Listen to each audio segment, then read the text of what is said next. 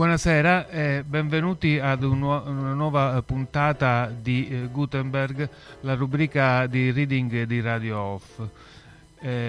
Abbiamo deciso di dedicare alcune puntate alla letteratura del Novecento, dividendola per decenni, e cominceremo questa sera con gli anni 50.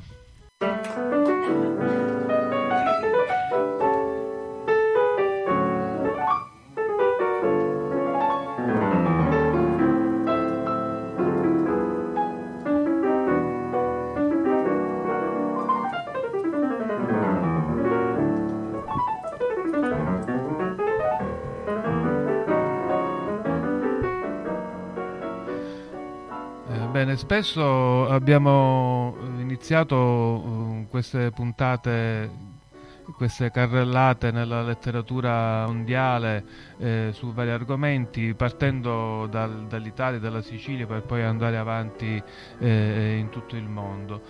Questa volta propongo di fare al contrario, partiamo dal posto più lontano per rientrare alla fine a casa nostra.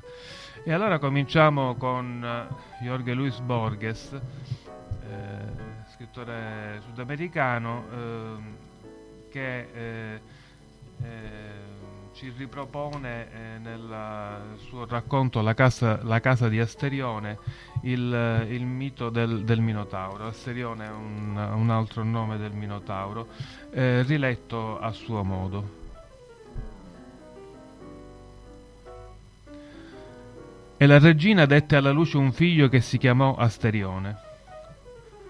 So che mi accusano di superbia, lo so, e a volte anche di misantropia o di follia.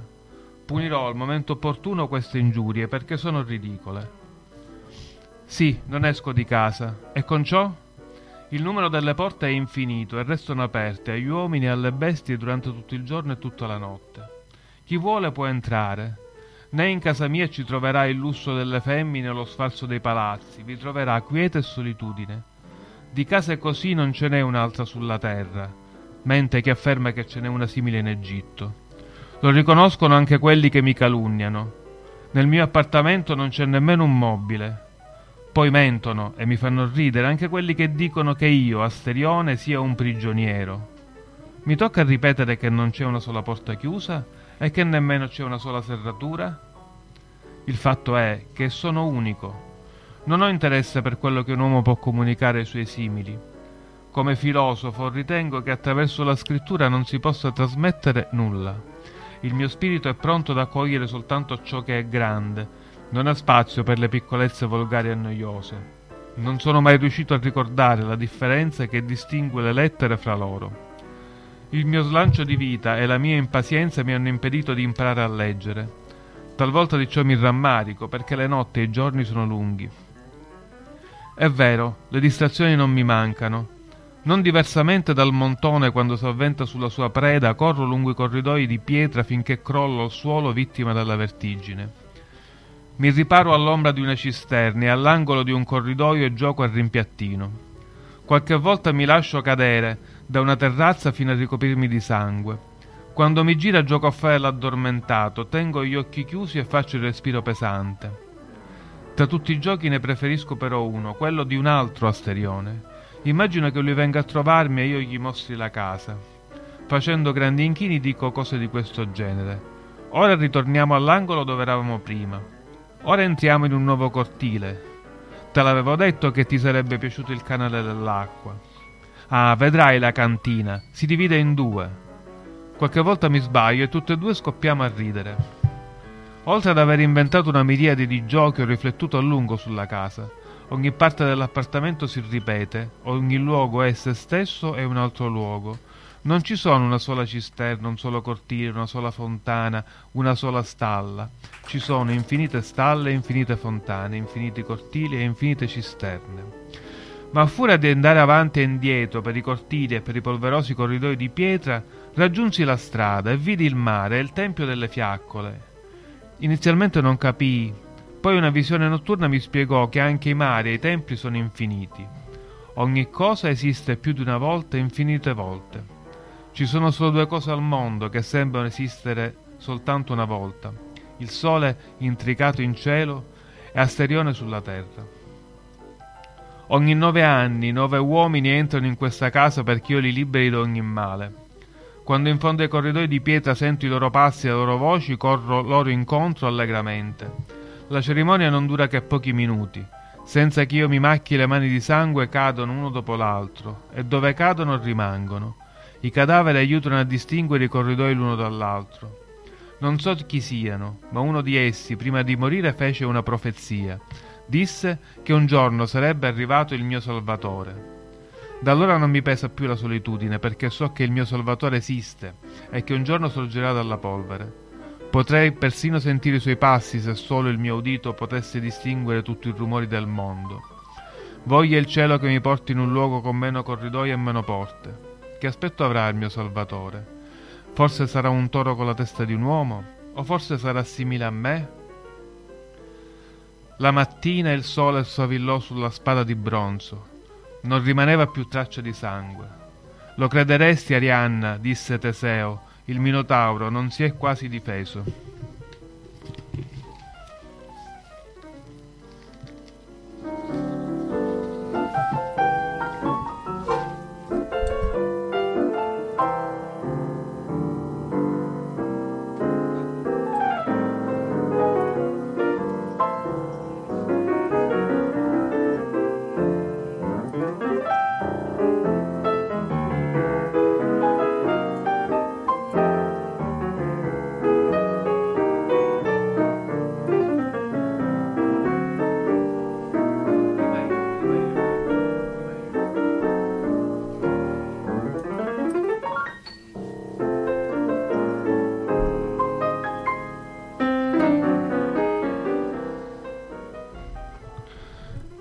Allora, rimaniamo in America, ci trasferiamo negli Stati Uniti, rimaniamo però nel campo della fantasia. Il passaggio tra il mito e la fantascienza è abbastanza semplice. E allora leggiamo di Ray Bradbury un brano tratto da Fahrenheit 451. In cui si ipotizza un futuro distopico in cui il potere decide di annullare qualsiasi forma di cultura e in questo modo ridurre in schiavitù tutta la popolazione e soprattutto distruggere tutti i libri bruciandoli. Fahrenheit 451 è appunto la temperatura a cui brucia la carta. I libri se ne stavano come grossi mucchi di pesci lasciati a seccare. Gli uomini saltellavano, scivolavano, cadevano su di essi. Titoli scintillavano nei loro occhi dorati, cadendo sparivano infine nella morte, spenti. Cherosene! Pomparono il freddo liquido dai serbatoi contrassegnati dal numero 451 e fissati con cinghie come zaini alle loro spalle. Ne inondarono ogni libro, ricoprendolo del malefico fluido come d'una copertina. Ne pomparono quantità enormi da quei loro serbatoi. Scesero poi in gran fretta le scale, Montag per ultimo, barcollante tra i vapori del cherosene. «Andiamo, vecchia!» La donna s'era inginocchiata tra i volumi. Toccava il cuoio e il cartone inzuppati, leggendo i titoli dorati con le dita, mentre i suoi occhi accusavano Montag. «Non potrete mai avere i miei libri», disse. «Voi conoscete bene la legge», disse Beatty. «Dove è andato a finire il vostro buonsenso? Non c'è un solo libro fra questi che sia d'accordo con gli altri. Ve ne siete stata chiusa qui per degli anni, insieme con una vera e propria torre di Babele. Uscitene una buona volta. Le persone dentro questi libri non sono mai vissuti. Venite fuori ora!» Ella scosse il capo. «Tutta la casa sta per partire», disse Beatty. Gli uomini si avviarono con passo pesante verso la porta, si volsero a guardare Montag, che era rimasto presso la donna. «Non vorrete per caso lasciarla qui», protestò lui. «Ma se non vuole venire, costringiamola allora». Beatty alzò la mano che stringeva l'accenditoio. «Dobbiamo ritornare in caserma, e poi questi fanatici tentano sempre il suicidio. Il quadro è sempre lo stesso. Montag prese la mano sul gomito della vecchia.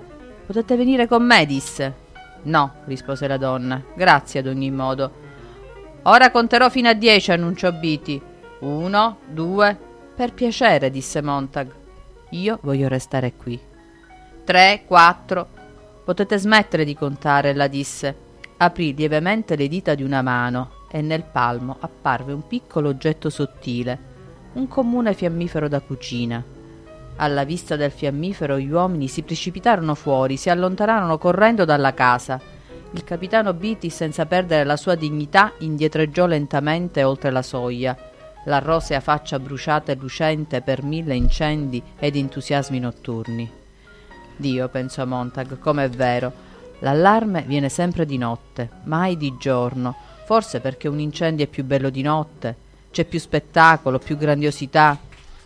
La rosea faccia di Beatty mostrava ora un'ombra lieve di panico, là sulla soglia. La mano della donna si torse intorno all'esile bastoncino di legno del fiammifero. I fumi del cherosene le si dilatavano intorno alla persona. «Andatevene pure», disse la donna. E Montag si accorse di indietreggiare sempre più verso e oltre la porta, sulle orme di Beatty, giù per i gradini, attraverso il praticello davanti alla casa, dove un rivoletto di cherosene si stendeva come la scia di non si sa quale perverso lumacone. Sulla veranda, dove era uscita a soppesarli tranquillamente con lo sguardo, esprimendo col suo silenzio una condanna, la vecchia rimase immobile. Beatty mosse le dita per infiammare il cherosene, ma non fece a tempo. Montag soffocò un urlo. La donna, sulla veranda, allungò il braccio con un'espressione di profondo disprezzo per tutti loro e strofinò il fiammifero contro la balaustra di legno. Lungo tutta la strada la gente corse fuori dalle case a guardare.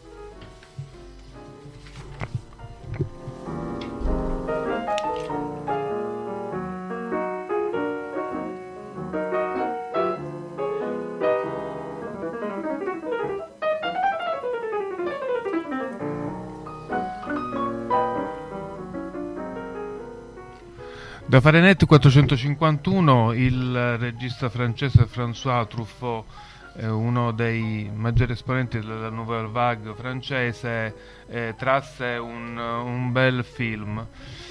Ora passiamo ad un altro scrittore americano, anche lui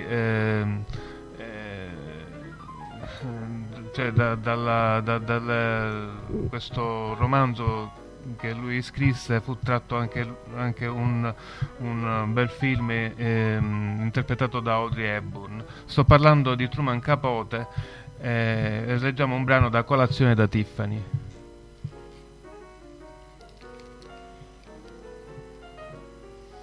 Era un lunedì d'ottobre del 1943, una bella giornata con l'allegria spavalda di un uccello. Per cominciare andammo a prendere un Manhattan da Joe Bell e quando Joe seppe della mia fortuna bevemmo cocktail champagne a spese del locale. Poi ci dirigemmo a piedi verso la quinta strada, dove c'era una rivista. Le bandiere al vento, il ritmo fragoroso delle bande e dei piedi militari sembravano non avere nulla a che fare con la guerra, davano piuttosto l'idea di una fanfara predisposta per rendere onore a me personalmente. Pranzammo a una tavola calda nel parco. Più tardi, evitando lo zoo, Olly dichiarò che non poteva sopportare di vedere un animale in gabbia. Ridacchiammo e corremmo cantando lungo i sentieri verso il vecchio capanno di legno per le barche, che adesso non c'è più. Le foglie galleggiavano sul lago, sulla riva un giardiniere ne sventagliava un falò e il fumo che si levava come un segnale indiano era la sola macchia nell'aria vibrante. L'aprile non mi ha mai detto granché. È l'autunno, la stagione del principio, la primavera, e io sentivo tutto questo mentre sedevo con Olly sulla balaustra del portico del capannone per le barche. Pensavo al futuro e parlai del passato, perché Olly voleva sapere qualcosa della mia infanzia e mi raccontò la sua, ma era qualcosa di misterioso, senza nomi, senza luoghi, una ricostruzione impressionistica. Pure faceva un effetto molto diverso da quello che ci si poteva aspettare, perché Olly dava un resoconto quasi voluttuoso di nuotate estive, di alberi di Natale, di graziosi cuginetti e di feste. In altre parole, un mondo felice di una felicità che non era la sua e mai certo l'ambiente di una bambina che era dovuta fuggire. Non era vero, domandai, che aveva dovuto badare a se stessa da quando aveva 14 anni? Si grattò il naso. È vero, non è vero il resto, ma sul serio tesoro, mi hai fatto una tale tragedia della tua infanzia che non me la sono sentita di competere con te. Saltò giù dalla balaustra. A proposito, mi viene in mente una cosa. Devo mandare a Fred un po' di burro di arachidi. Per tutto il resto del pomeriggio vagammo qua e là, strappando a riluttanti droghieri barattoli di burro di arachidi, un articolo molto scarso in tempo di guerra. Quando calarono le tenebre, eravamo riusciti a mettere insieme una mezza dozzina di vasetti, l'ultimo acquistato in una pasticceria della terza strada. Eravamo vicini al negozio di antiquarie che aveva in vetrina la gabbia a forma di palazzo. Portai Olly a vederla e lei ne apprezzò l'idea, la fantasia. Ma è pur sempre una gabbia, disse. Mentre passavamo davanti a Walworth, mi prese per un braccio. Andiamo a rubare qualcosa, invitò, trascinandomi nell'emporio, dove subito sentii un gran peso d'occhio gravarci addosso, come se fossimo già sospettati. Avanti, non fare il fifone. Ispezionò un banco coperto di zucche di carta e di maschere per la vigilia dei missanti. Le commesse erano occupate con un gran gruppo di monache che si stavano provando le maschere. Olly pescò una maschera e se la fece scivolare sul viso. Ne scelse un'altra e me la mise. Poi mi prese per mano e ce ne andammo. La cosa più semplice del mondo. Fuori corremmo per alcuni isolati per rendere più drammatica la situazione, immagino, ma anche perché, come mi stavo accorgendo, un furto riuscito riempie di euforia. Domandai a Olly se aveva rubato spesso. Una volta sì, rispose, dovevo farlo, voglio dire, se avevo bisogno di qualcosa, ma rubo ancora ogni tanto per tenermi in esercizio. Non ci togliemmo la maschera per tutta la strada fino a casa.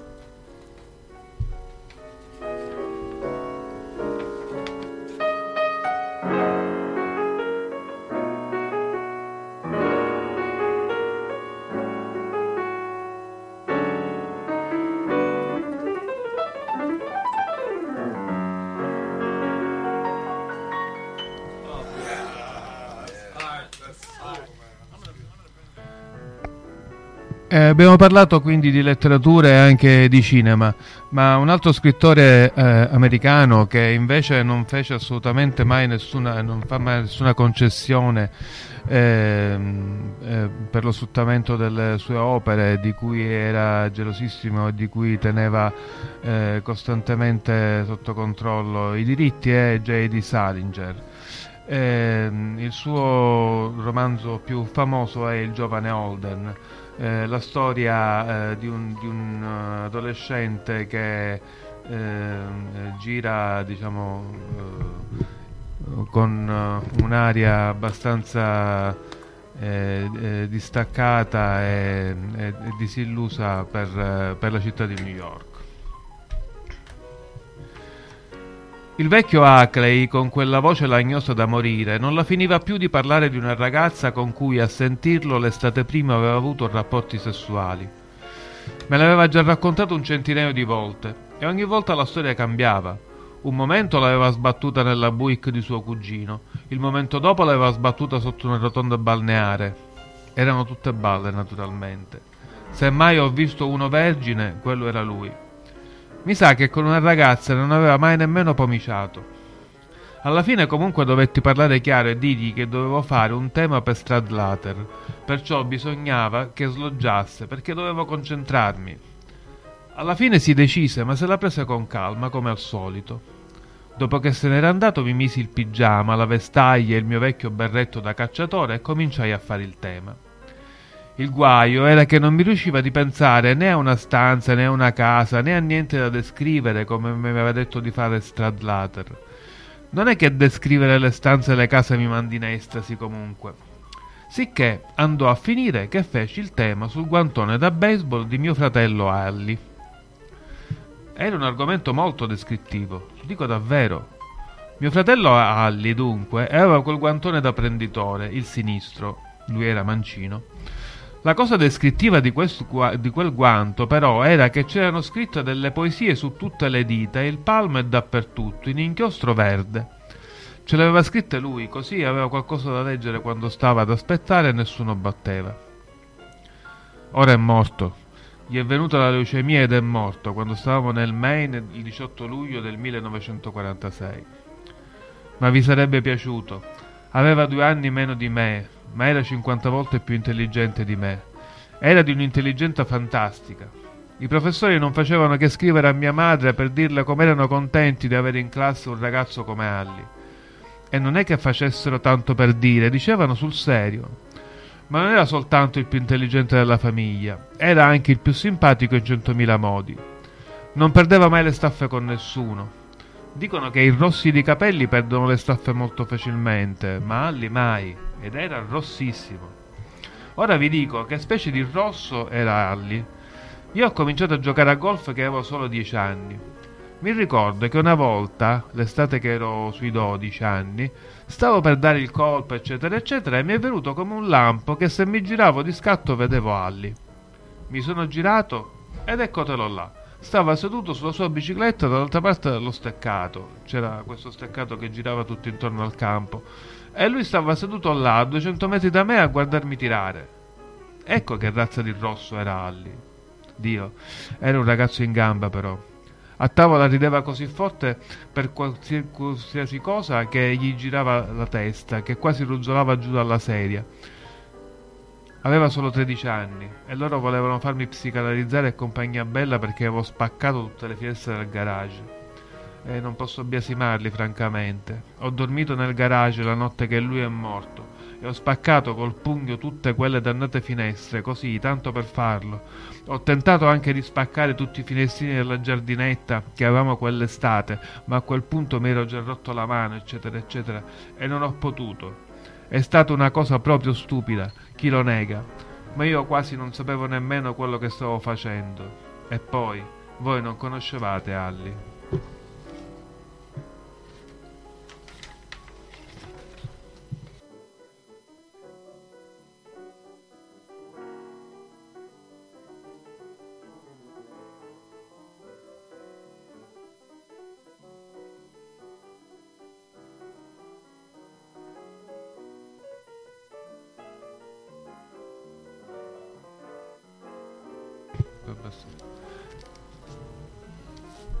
Gli anni 50 in America sono stati anni di grandi contraddizioni. Da un lato si scatenava la caccia alle streghe, dall'altro lato sorgeva un nuovo filone culturale, letterario, che venne chiamato Beat Generation. Uno degli esponenti più importanti della Beat Generation è sicuramente Jack Kerouac, di cui ora leggiamo un brano dal suo romanzo più famoso, Sulla strada. Quando ci fermammo a bere Coca-Cola e a fare benzina al distributore di un piccolo centro, la gente venne fuori a contemplare noi e la nostra Cadillac, però senza dir mai una parola. E io credo che si annotassero mentalmente il nostro aspetto e la statura, in caso di future necessità. Per concludere l'affare con la ragazza che mandava avanti la pompa della benzina, Dean si limitò ad avvolgersi nella maglietta come in uno scialle e fu breve e brusco come al solito e risalì in macchina e di nuovo partimmo rombando. Ben presto il rosso cielo si fece porpora, l'ultimo dei fiumi incantati ci sfrecciò al lato e vedemmo i lontani fumi di Chicago in fondo alla strada. Eravamo venuti da Denver a Chicago passando dal ranch di Ed Wall, 1900 chilometri, impiegandoci 17 ore esatte, senza contare le 2 ore passate nel fosso, le 3 al ranch e le 2 con la polizia a Newton, Iowa, a una media di 110 all'ora per tutto il percorso con un solo autista. E questo è una specie di primato pazzesco. La grande Chicago splendeva rossa davanti ai nostri occhi. Ci trovammo all'improvviso in Madison Street, in mezzo a orde di vagabondi, alcuni di essi sdraiati sulla strada coi piedi sulla cunetta del marciapiede, altri affollatasi a centinaia sulle soglie delle bettole all'ingresso dei vicoli. Ehi, aguzzate gli occhi per cercare il vecchio Dean Moriarty. Può darsi che si trovi a Chicago quest'anno per puro caso. Lasciammo gli straccioni di quella strada e procedemmo verso il centro di Chicago.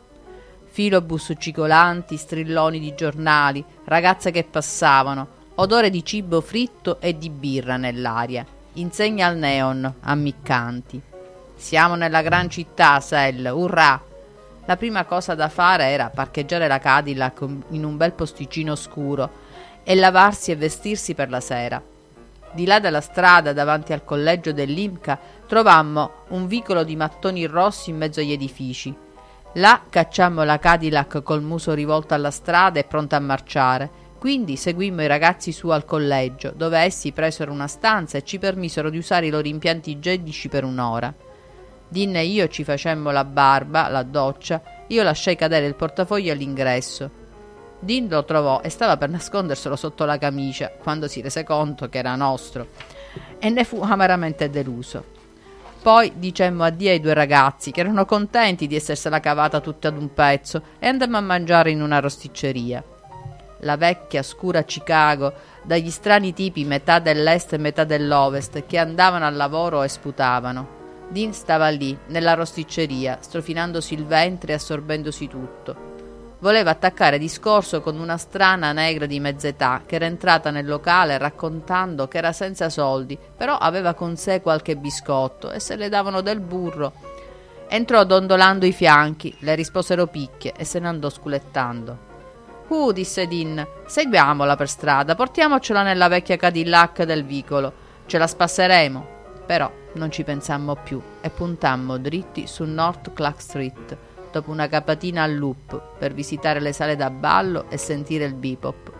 E che notte fu quella! Oh amico, mi disse Din mentre stavamo fermi di fronte a un bar, guarda le strade della vita, i cinesi che passano per Chicago, che città astrusa, wow!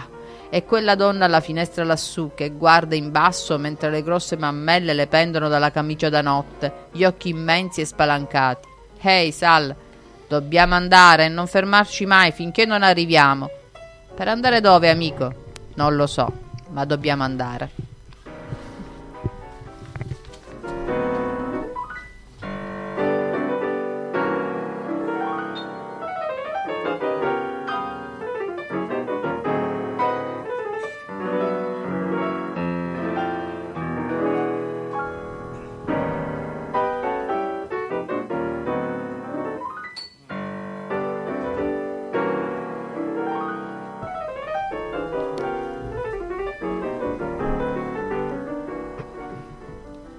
E allora, prima di lasciare l'America, facciamo una puntata nell'isola di Cuba. Negli anni 50 viveva a Cuba Ernest Hemingway, che scrisse, tra le altre cose, diverse, diciamo, romanzi, diversi racconti dedicati a quel luogo. Uno dei più famosi è Il vecchio e il mare, la storia di un vecchio pescatore, diciamo molto povero, che riesce a pescare un grosso pesce, un marlin, e se lo vede poi mangiato e distrutto dai pescecani. Navigavano bene e il vecchio immerse le mani nell'acqua salata e cercò di conservare la mente lucida. Vi erano alti cumuli di nubi abbastanza cirri sopra di essi, per cui il vecchio sapeva che il vento sarebbe durato tutta la notte. Il vecchio guardava continuamente il pesce per essere certo che fosse vero. Passò un'ora prima che il primo pescecane lo azzannasse. Il pescecane non fu un caso. Era salito dal fondo del mare quando la nube scura di sangue si era allargata e dispersa nel mare profondo un miglio. Era salito così in fretta e con così assoluta mancanza di cautela che aveva aperto la superficie dell'acqua azzurra e si era esposto al sole. Poi era ricaduto in mare e aveva trovato la scia e aveva incominciato a nuotare nella direzione tenuta dalla barca e dal pesce. A volte perdeva la scia, ma la ritrovava sempre, o almeno ne trovava le tracce, e nuotava veloce e resistente nella direzione giusta. Era un grossissimo pescecane maco, fatto per nuotare veloce come il pesce più veloce del mare, ed era bello in ogni sua parte, tranne nelle mascelle. La schiena era azzurra come quella di un pesce spada e la pancia era argentea e la pelle era liscia ed elegante. Aveva le forme di un pesce spada, a parte le mascelle enormi, serrate adesso, che nuotava in fretta, appena sotto la superficie, con l'alta pinna dorsale che fendeva l'acqua senza vibrazioni. Dentro il doppio labbro chiuso delle mascelle Tutte le 8 file di denti erano inclinate verso l'interno, non avevano la solita forma piramidale che hanno i denti di quasi tutti i pescecani, avevano la forma di dita umane, contorte come artigli, erano lunghi quasi come le dita del vecchio e avevano bordi taglienti affilati come rasoi su tutti e due i lati. Questo era un pesce fatto per nutrirsi di tutti i pesci del mare, tanto veloce e forti e ben armate da non conoscere altri nemici. Ora, all'odore più fresco della scia, accelerò l'andatura e l'azzurra pinna dorsale fende l'acqua. Quando il vecchio lo vide giungere, capì che questo era un pescecane che non aveva la minima paura e avrebbe fatto esattamente tutto quello che voleva. Preparò la fiocina e diede di volta alla sagola mentre osservava il pescecane avvicinarsi. La sagola era corta perché mancava il pezzo tagliato per legare il pesce. Il vecchio ora aveva la mente lucida e pronta ed era ben deciso, ma aveva poca speranza. Era troppo bello per durare, pensò. Diede un'altra occhiata al grande pesce mentre guardava il pescecane che si avvicinava. Potrebbe anche essere stato un sogno, pensò. Non posso impedirgli di colpirmi, ma forse riesco a prenderlo. Dentuso, pensò, maledetta tua madre. Ma l'uomo non è fatto per la sconfitta, disse. L'uomo può essere ucciso, ma non sconfitto.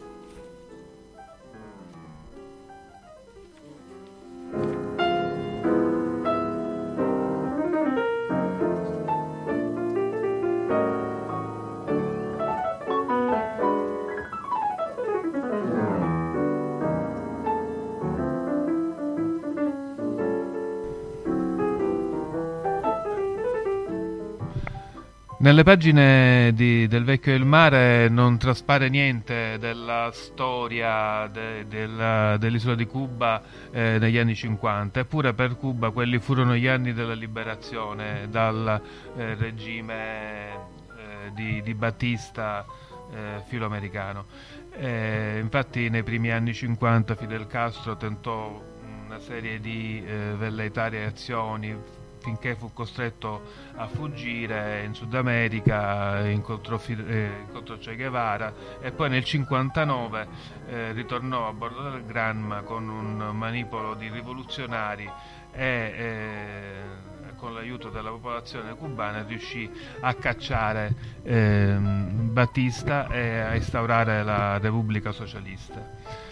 E così lasciamo l'America e torniamo nel vecchio continente, in un altro paese socialista, la Russia, l'Unione Sovietica allora, che in quegli anni pure ha vissuto diverse vicende di grande rilievo. Ricordiamo soltanto l'invasione dell'Ungheria del 56 che spaccò completamente anche il mondo europeo e le imprese spaziali. Nel 57 l'Unione Sovietica lanciò il primo satellite, lo Sputnik, che iniziò la corsa allo spazio e poi alla fine alla conquista della Luna da parte degli americani. In questo clima Boris Pasternak scrisse il Dottor Zivago, ma il Dottor Zivago fu subito censurato in Unione Sovietica perché ritenuto troppo critico rispetto al regime e perché in quanto mostrava alcuni aspetti della povertà e della miseria in cui si ritrovava il paese.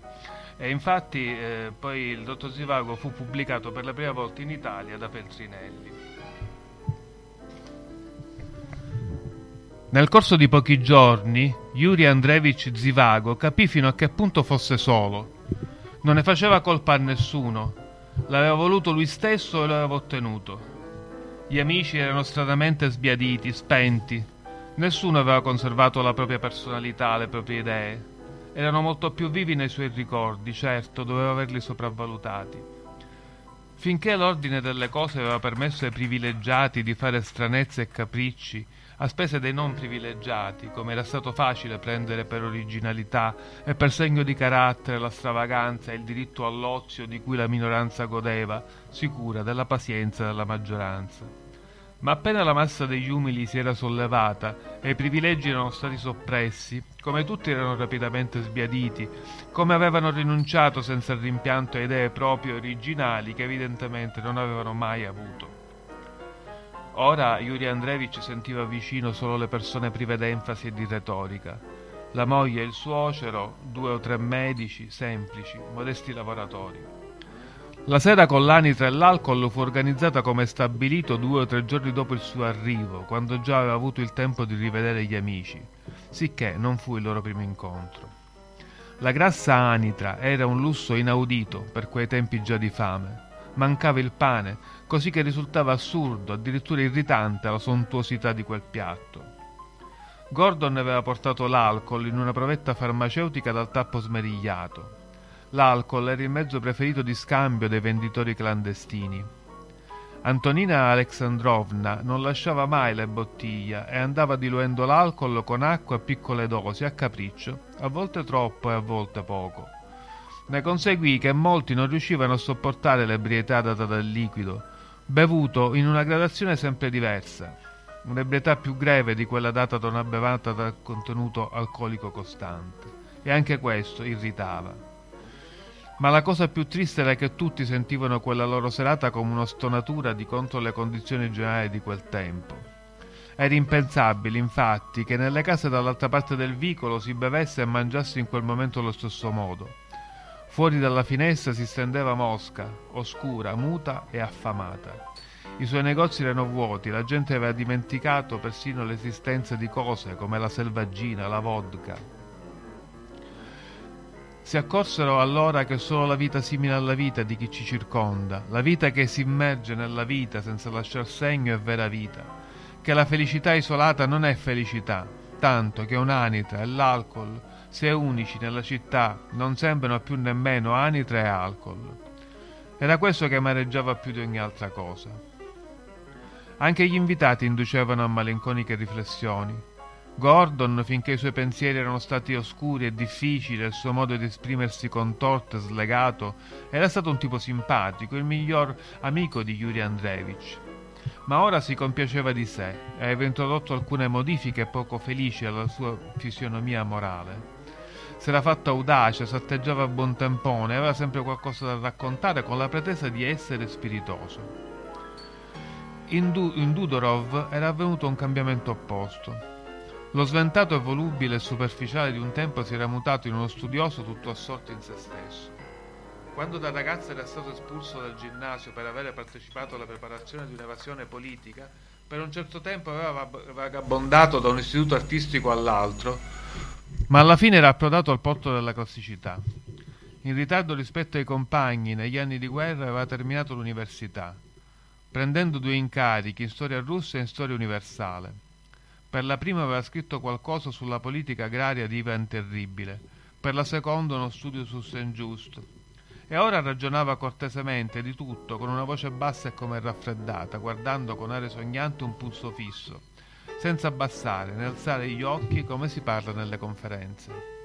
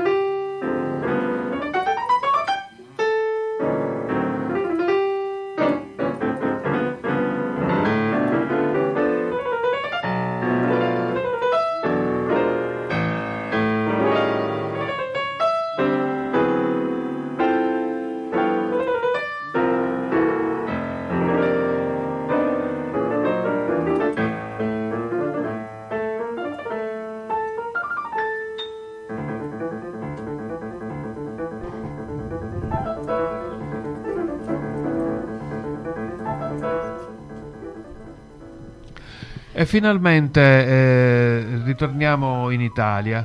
In Italia negli anni 50 lo scrittore Italo Calvino produsse i suoi romanzi forse più famosi, o comunque quelli che sono stati racchiusi in una trilogia chiamata I nostri antenati, cioè Il barone rampante, Il cavaliere inesistente, Il visconte dimezzato.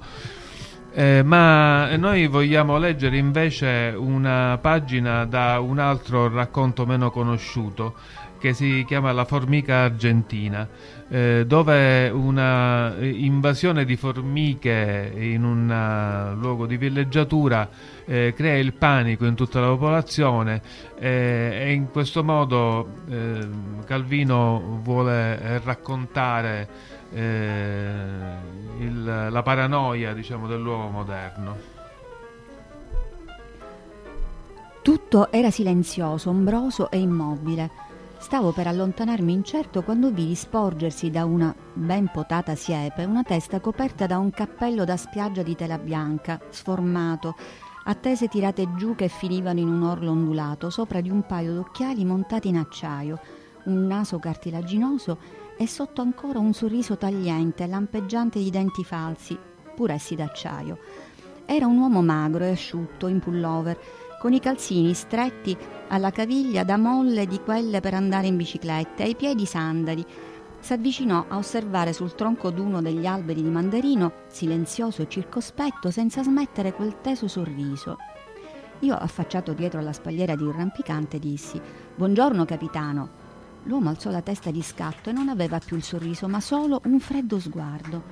«Lei è il capitano Brownie, scusi?» gli chiesi. L'uomo accennò di sì. «Io, sa, sono il nuovo vicino, affitto la casa Laureri. Volevo incomodarla un momento perché ho sentito dire del sistema». Il capitano alzò un dito, fece segno che mi avvicinassi. Io, con un salto dove la rete metallica era sfiancata, passai di là. Il capitano continuava a tenere alto quel dito e con l'altra mano indicava il punto che stava osservando. Vidi che dall'albero sporgeva un corto fil di ferro perpendicolare al tronco. Il fil di ferro reggeva all'estremità un pezzo, mi pareva di resca di pesce, e a metà strada faceva una gobba d'angolo acuto verso il basso. Sul tronco e sul fil di ferro c'era un va e vieni di formiche. Sotto al vertice del fil di ferro era sospeso un vasetto come quelli dell'estratto di carne. «Le formiche», spiegò il capitano, «attirate dall'odore di pesce, percorrono il pezzo di fil di ferro. Come vede, vanno benissimo avanti e indietro e non c'è caso che si scontrino, ma c'è il passaggio a V che è pericoloso. Quando una formica che va e una che torna si incontrano sul vertice del V, si fermano, e allora l'odore del petrolio che è in questo vasetto le stordisce. Fanno per continuare la loro strada, ma si investono, cadono e muoiono nel petrolio. Tic tic».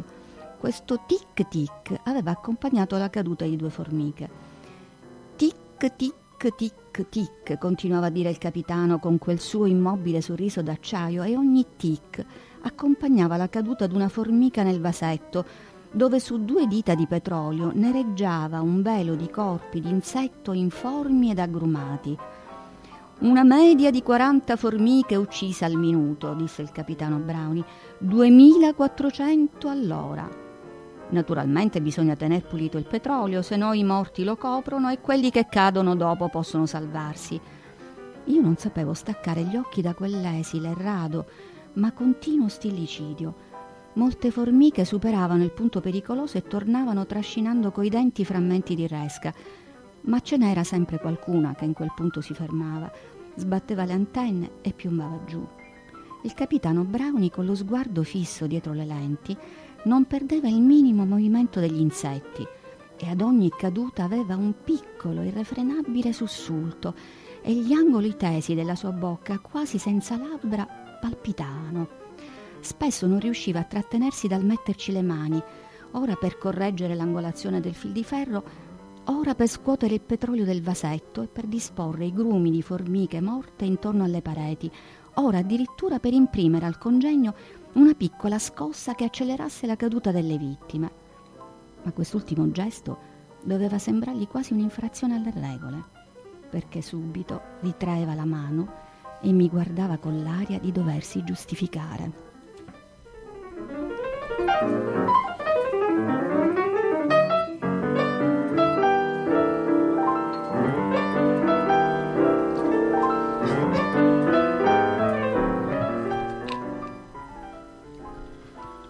Un altro scrittore italiano molto ironico nella sua scrittura e dallo stile assolutamente particolare, inimitabile, è Carlo Emilio Gadda.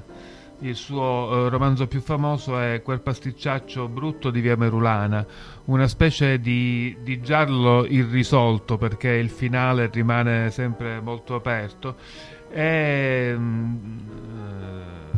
In cui il protagonista è un ispettore di polizia, Francesco Ingravallo, di cui leggiamo appunto la descrizione nelle prime pagine del libro. Tutti ormai lo chiamavano Don Ciccio. Era il dottor Francesco Ingravallo, comandato alla mobile, uno dei più giovani e non si sa perché invidiati funzionari della sezione investigativa. Ubiquo ai casi, onnipresente sugli affari tenebrosi. Nella sua saggezza e nella sua povertà molisana, il dottor Ingravallo, che pareva vivere di silenzio e di sonno sotto la giungla nera di quella parrucca lucida come pesce e riccioluta come d'agnello d'Astrakhan, nella sua saggezza interrompeva talora codesto sonno e silenzio per enunciare qualche teoretica idea generale si intende, sui casi degli uomini e delle donne. A prima vista, cioè al primo udirle, sembravano banalità. Non erano banalità. Quei casi rapidi enunciati che facevano sulla sua bocca il crepitio improvviso di uno zolfanello illuminatore rivivevano poi nei timpani della gente a distanza di ore o di mesi dall'enunciazione, come dopo un misterioso tempo incubatorio. Già, riconosceva l'interessato, il dottor Ingravallo me l'aveva pur detto. Sosteneva tra l'altro che le inopinate catastrofi non sono mai la conseguenza o l'effetto che dir si voglia di un unico motivo, di una causa al singolare, ma sono come un vortice, un punto di depressione ciclonica nella coscienza del mondo, verso cui hanno cospirato tutta una molteplicità di causali convergenti. Diceva anche nodo, o groviglio, o garbuglio, o gnommero, che alla romana vuol dire gomitolo. Ma il termine giuridico, le causali, la causale, gli sfuggiva preferentemente di bocca, quasi contro sua voglia. L'opinione che bisognasse riformare in noi il senso della categoria di causa, quale avevamo dai filosofi, da Aristotele ad Immanuel Kant, e sostituire alla causa le cause, era in lui un'opinione centrale e persistente, una fissazione quasi che gli evaporava dalle labbra carnose, ma piuttosto bianche, dove un mozzicone di sigaretta spenta pareva, pencolando da un angolo, accompagnare la sonnolenza dello sguardo e il quasi ghigno, tra amaro e scettico, a cui per vecchia abitudine soleva atteggiare la metà inferiore della faccia, sotto quel sonno della fronte e delle palpebre e quel nero piccio della parrucca. Così, proprio così avveniva dei suoi delitti. Quando me chiamano, già se me chiamano a me, può sta sicuro che nu guaio, qualche uomero de sberrettà, diceva, contaminando napolitano, molisano, italiano. La causale apparente, la causale principe, era sì una, ma il fattaccio era l'effetto di tutta una rosa di causali che gli erano soffiate addosso a molinello, come i 16 venti della rosa dei venti quando s'avviluppano a tromba in una depressione ciclonica, e avevano finito per strizzare nel vortice del delitto la debilitata ragione del mondo. Come si storce il collo a un pollo. E poi soleva dire, ma questo un po' stancamente, che femmine se retrovano ad ogni vo truvà. Una tarda riedizione italica del vieto cherche la femme. E poi pareva pentirsi come d'aver calunniato e femmine e voler mutare idea, ma allora si sarebbe andati nel difficile. Sicché taceva pensieroso, come temendo d'aver detto troppo. voleva significare che un certo movente affettivo, un tanto o direste oggi un quanto di affettività, un certo quanto di erotia, si mescolava anche ai casi di interesse, ai delitti apparentemente più lontani dalle tempeste d'amore.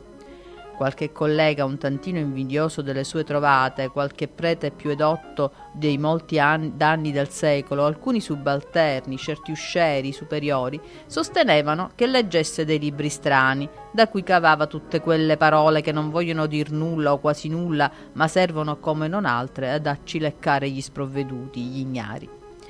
Erano questioni un po' da manicomio, una terminologia da medici dei matti. Per la pratica ci vuole altro. I fumi e le filosoficherie sono da lasciare ai trattatisti. La pratica dei commissariati e della squadra mobile è tutto un altro affare. Ci vuole gran pazienza, della gran carità, uno stomaco pur anche a posto e, quando non traballi tutta la baracca dei italiani, senso di responsabilità e decisione sicura, moderazione civile. Già, polso fermo. Di queste obiezioni, così giuste, lui, Don Ciccio, non se ne dava per inteso. Seguitava a dormire in piedi, a filosofare a stomaco vuoto e a fingere di fumare la sua mezza sigaretta regolarmente spenta.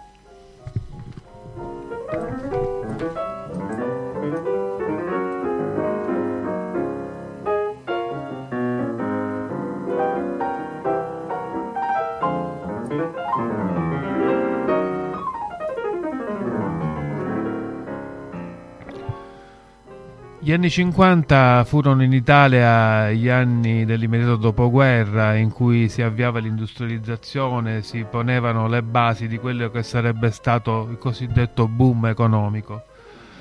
In un clima di questo tipo, pieno di speranze e forse anche di illusioni, destò scandalo Pierpaolo Pasolini, che invece mostrò aspetti molto diversi dalla realtà dell'Italia, gli aspetti di un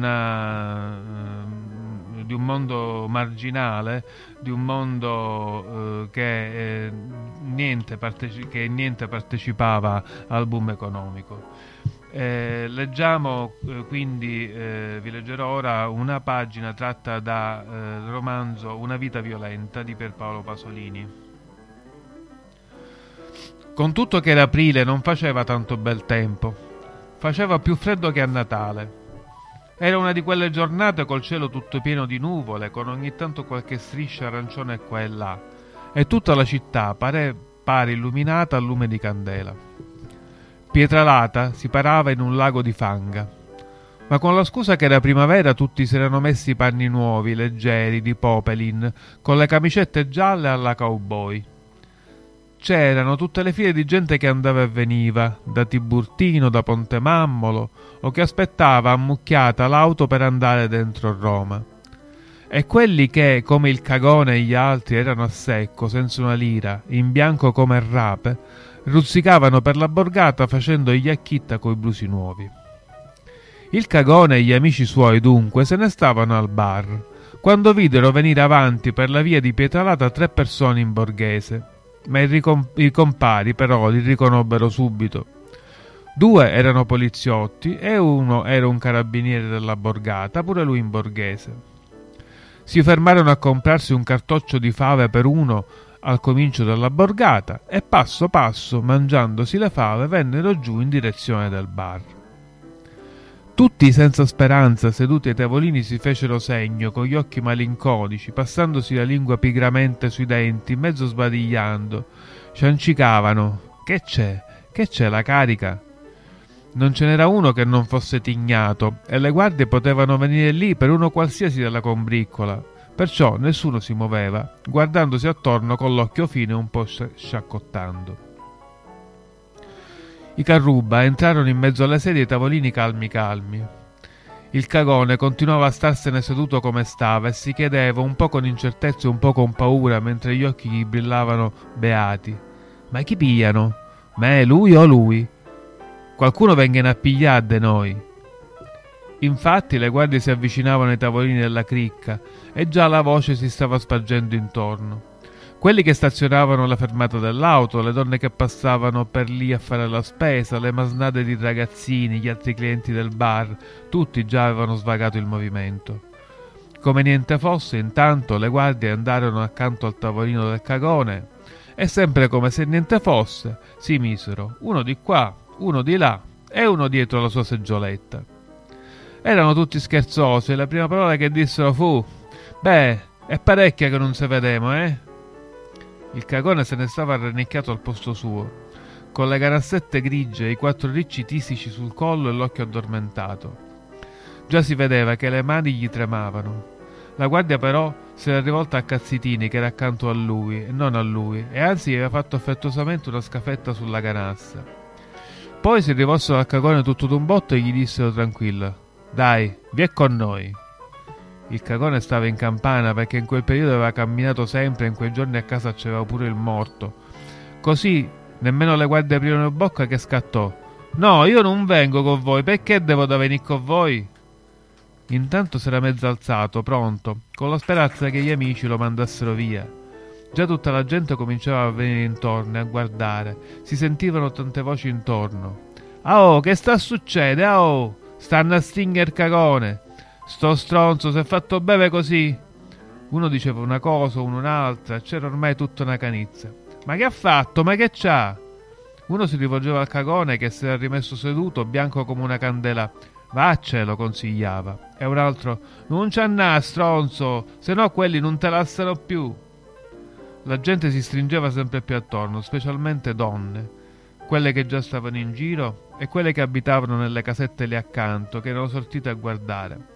Tutte povere donne di borgata, scapigliate, con addosso le vesti nere di casa, unte e sporche, e con le ciabatte ai piedi.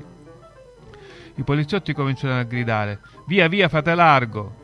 Ma le donne che si erano accalcate intorno non si muovevano, e anzi cominciarono a gridare ancora un po' a mezza voce qualche parola contro i piedi piatti. «A disgraziati, a infame, vergognatevi!» C'erano le facce che quasi piangevano, rosse e tutte segnate, coi capelli sulla fronte e le cocche mezze sciolte. Allora, senza perdere tanto tempo, due delle guardie agguantarono il cagone sotto le braccia e lo alzarono di peso, cercando di tirarlo via, di strapparlo dalla sedioletta dove si era attaccato come un polpo. Il capoccia, un guappo napoletano di una quarantina d'anni, parlando con una voce cancherosa che gli usciva dalla froce del naso, urlava: «Largo, fuori dai coglioni!»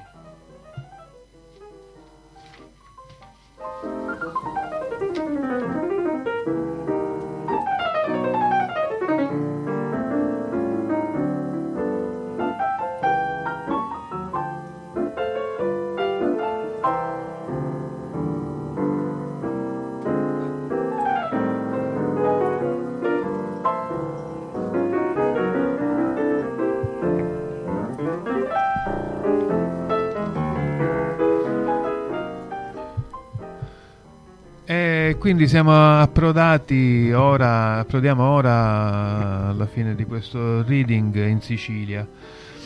Uno dei capolavori della letteratura prodotta in Sicilia in quel periodo è Il Gattopardo di Giuseppe Tomasi di Lampedusa. Forse complice anche il bellissimo film di Visconti tratto dal Gattopardo.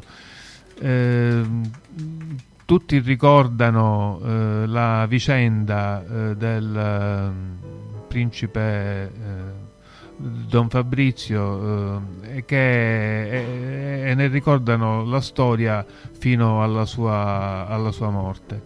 In realtà il romanzo contiene un successivo capitolo che racconta alcuni anni dopo la morte del Gattopardo il completo disfacimento della casata di Don Fabrizio. E appunto vogliamo oggi rileggere un brano tratto dall'ultimo capitolo del Gattopardo di Giuseppe Tomasi di Lampedusa.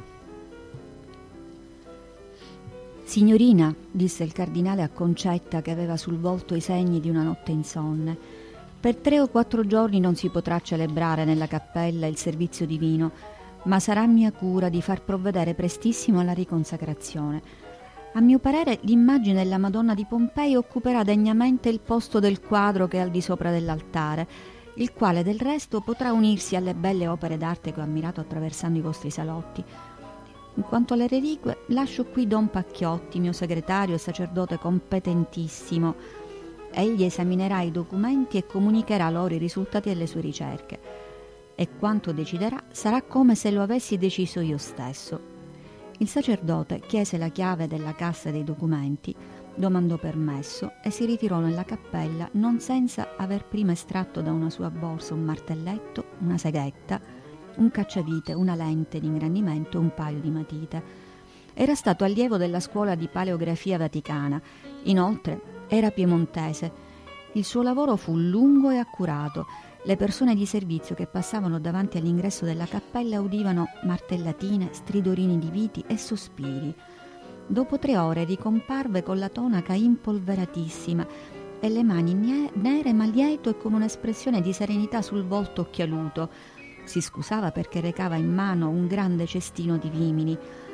Mi sono permesso di appropriarmi di questo cestino per riporvi la roba scartata. Posso posarlo qui?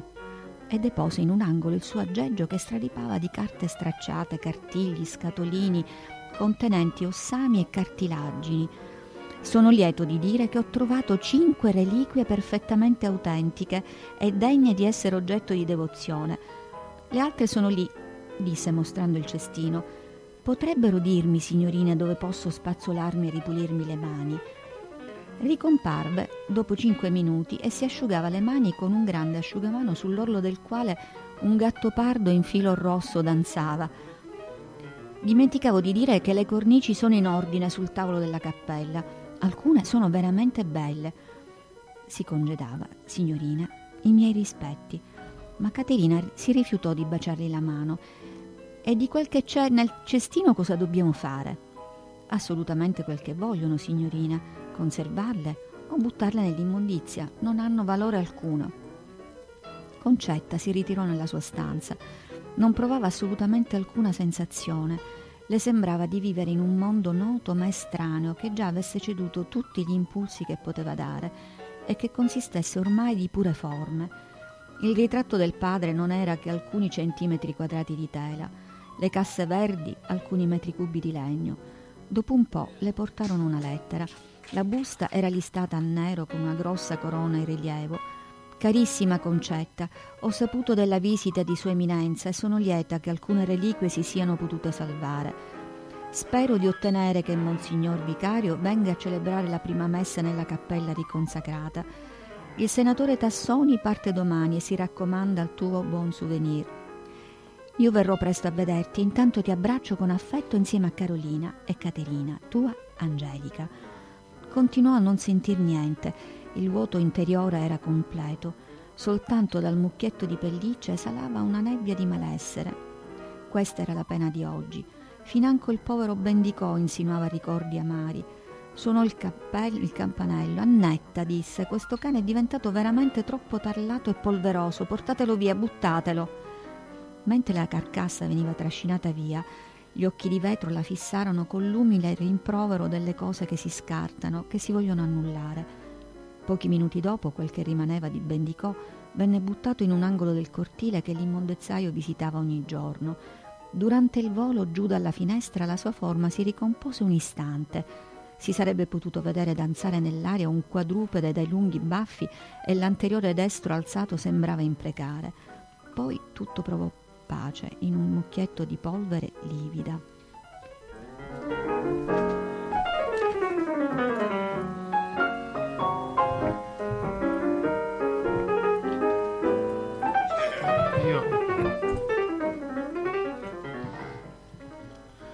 L'ultima lettura di questa sera la dedichiamo alla poesia dialettale siciliana. È a una poesia di Ignazio Buttitta. Ignazio Buttitta penso che lo conosciate tutti, ha scritto tantissime opere, soprattutto in poesia, in cui denuncia la situazione di povertà e di sottomissione del popolo siciliano, denunciandone anche la rassegnazione. Molte delle sue poesie sono anche diventate delle canzoni musicate, cantate da grandi cantanti come Rosa Balistreri. Stasera vi leggeremo di Ignazio Buttitta Parrocuttia. Parrocuttia, to è la curpa. Cuttia, mensa sta fudda chi fa l'indifferenti, c'ha una fumata e naugia di pipa chi pari ciminera, sutta di sta pampera di la coppula vecchia e cinnirusa. Parrocuttia, to è la curpa, guardatilo chi facci, la purpa un capulossu, un navi ciacci, si la sucao lu vermi di la fami, e la mammana c'ha dutao du iornu chi lo scippò di immensa alli muddami, pani e cipudda. Parrocuttia, to è la curpa, si ti porti lu sidduni e un ti lamenti, si lu paciuni, scincennu li denti, cu lu marruggiu mano e la capizza, t'arrimodda li corna e ti ladrizza, ti smancia li garruna, ti fuddan tali cianchi pur pittuna, t'ammacca osse e spaddi, ti sfricunia li caddi, ti scorcia li custani, ti spurpa come un cani, e in capo alla to carogna ci sputa e ti svriogna. Parrocuttia, to è la curpa, ti dici lu parrinu, li beni di lumunnu su farsi e mortali, che da sopra tutti scausa arrivammo e tutti uguali. E tu ci criri, e tu ci criri, e cali la tistazza come una pecora pazza, e non t'adduni, che su tali rubuni c'è un ugi pippanzuni.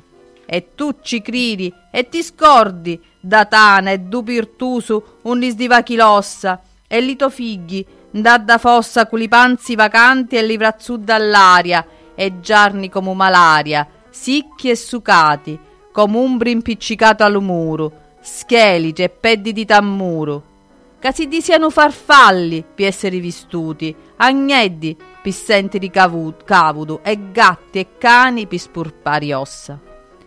Parrocuttia, to è la curpa, si la to casa par un barraccuni di zingari sfardati, la scupan tanagnuni e scorci di patati, e tomughieri, l'ossa di pecora spurpata, li matarazzacchini di crini di zabbara, e mati, pace e figli tutti in tadaquarara, alla fame inchiantata all'antu di la porta, con li granvazzi aperti e la vuccuzza storta. Sfarda sta cammisazza ripizzata, tincila e fanne un pezzo di bannera, trasi d'intali casi di povireddi, scinni degli carusi carzarati, sduna, pilistratuna degli trazzeri, chiama picciotti e i vecchi giurnateri, cerca d'intra li funna che li grutti, l'omini persi, abbandonati e rutti, gridaci con la voce d'un liuni, genti, vinni lu iorni alli diuni. Sfarda sta camisazza ripizzata, tincila e fanne un pezzo di bannera russa come la tonaca di Cristo, pittorcia lutovrazzo e lutopuso, unniale alivente a pugno chiuso, russa era la tonaca di Cristo.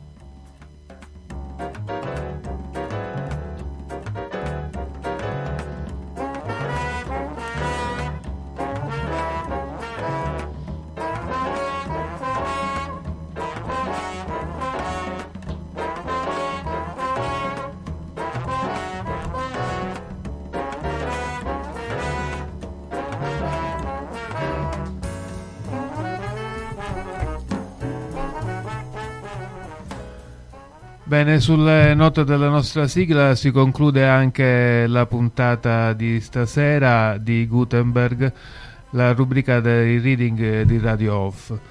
Io sono Fabrizio Vasile e assieme a me Grazia Crapanzano e Rita Patti vi abbiamo fatto fare un viaggio nella letteratura del Novecento, in particolare quella degli anni 50. Grazie a tutti e a risentirci presto. Ciao.